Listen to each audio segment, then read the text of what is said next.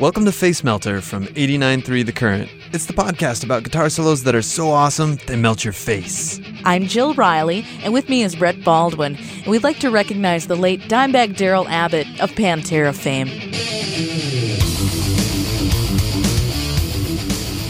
Brett, it's really a shame that we can't go into detail about the technicalities of his work and such, but time is a factor. Yeah, and we should also mention his post Pantera band Damageplan, and also his side project Rebel Meets Rebel, and the fact that he was tragically shot to death by a fan in 2004 while playing a show in Ohio with Damageplan.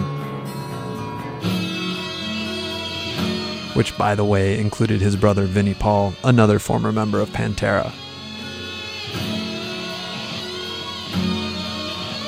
I want to focus on a few things he did with Pantera that totally melted my face and still melt my face.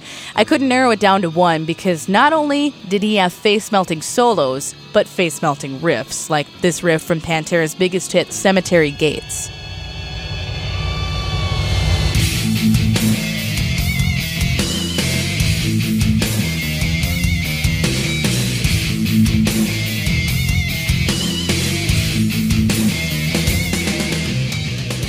Man, I wish we had a mirror because we're both making the rock face right now. Yeah.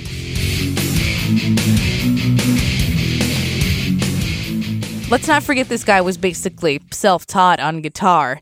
Now, as far as Dimebag Darrell solos. well, anyone who's attempted to play Cowboys from Hell on Guitar Hero, I'm quite sure has been defeated. yes, Guitar Hero has made us all into guitar gods, hasn't it? Yeah, right. In the comfort of our own living rooms.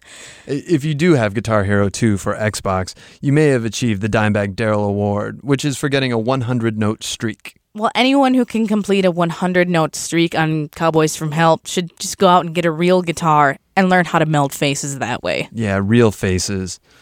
Real guitars. Real guitars and real faces. so, as a tribute to Dimebag Darrell, we'd like to melt your faces off with his solo from Cowboys from Hell.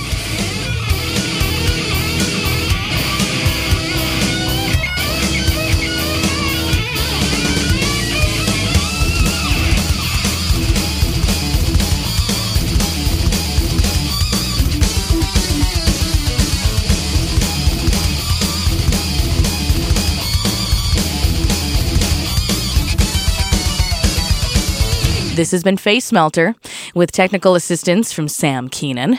Subscribe to the podcast by clicking on Face Melter when you go to the currents page at minnesotapublicradio.org.